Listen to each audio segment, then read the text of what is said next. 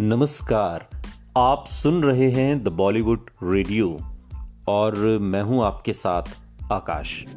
दोस्तों, आज के इस पॉडकास्ट में बात होगी इक्यावन साल की हो गई फ़िल्म कटी पतंग की।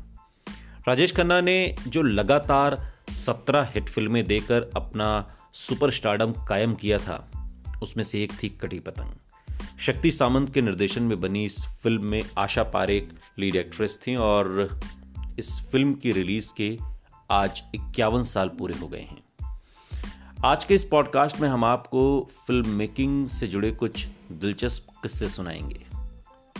राजेश खन्ना, आशा पारेख स्टारर फ़िल्म कटी पतंग, उनतीस जनवरी 1971 में रिलीज़ हुई थी। और आज से इक्यावन बरस पहले इस फ़िल्म ने करीब चार करोड़ रुपए का कारोबार किया था। और इसी से अंदाज़ा लगाया जा सकता है कि फ़िल्म कितनी बड़ी सुपरहिट रही होगी। इस फ़िल्म में प्रेम चोपड़ा, बिंदु जैसे मज़े हुए कलाकार भी थे।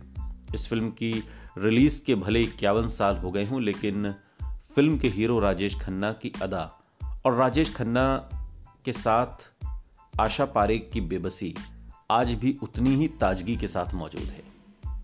शक्ति सामंत अपनी इस फ़िल्म में राजेश खन्ना के साथ, हालाँकि पहले शर्मिला टैगोर को लेना चाहते थे, लेकिन फ़िल्म की कहानी में एक्ट्रेस को निभाने का जो रिस्क था, वो शर्मिला लेना नहीं चाहती थी। ऐसे में जब आशा पारेख को शक्ति सामंत ने लीड रोल प्ले करने का ऑफ़र दिया तो बिना हिचके आशा पारेख ने यह रिस्क ले लिया।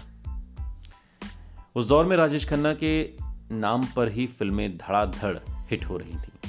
और ऐसे में आशा पारेख ने समझदारी भरा फैसला, एक तरीके से समझदारी भरा फैसला लिया और फ़िल्म जब रिलीज़ हुई तो आशा पारेख को विधवा की चुनौतीपूर्ण भूमिका निभाने के लिए उस साल की बेस्ट एक्ट्रेस का फ़िल्म फेयर अवार्ड मिला। फ़िल्म सुप्रसिद्ध उपन्यासकार गुलशन नंदा ने इस फ़िल्म को लिखा था और इसकी कहानी हॉलीवुड की फ़िल्म, आई मैरिड एक डेड मैन।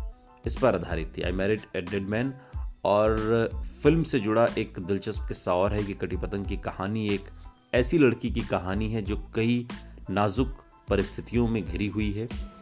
फ़िल्म के बनने से पहले गुलशन नंदा की लिखी कटी पतंग जो उपन्यास था, वो बाज़ार में आ गया था और उस पर ये उस समय का दरअसल सबसे ज़्यादा बिकने वाला उपन्यास साबित हुआ, जिसे बेस्ट सेलर नॉवल कहा जाता है।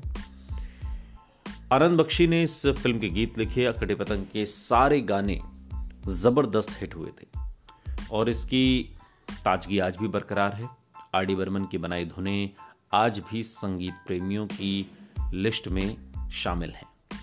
कड़ी पतंग के गाने में बिंदु को एक तरीके से घर घर मशहूर कर दिया।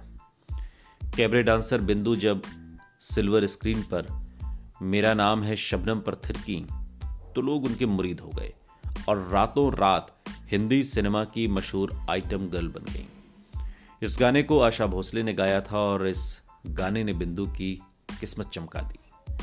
कड़ीबदन के गाने, ये शाम मस्तानी या प्यार दीवाना होता है या जिस गली में तेरा घर ना हो बालमा, या फिर ये जो मोहब्बत है, ना कोई उमंग है, ना कोई तरंग है, ज़िंदगी है, क्या कटी पतंग है। ये सारे गाने एक से बढ़कर एक हैं। और आज इक्यावन साल बीतने के बाद भी लोग इन गानों को भूले नहीं हैं।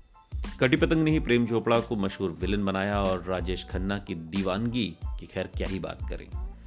कटी पतंग उनकी लगातार back to back super hit फ़िल्मों में से एक फ़िल्म साबित हुई, जिसने राजेश खन्ना को सुपरस्टार बना दिया। सुनते रहिए द बॉलीवुड रेडियो, सुनता है सारा इंडिया।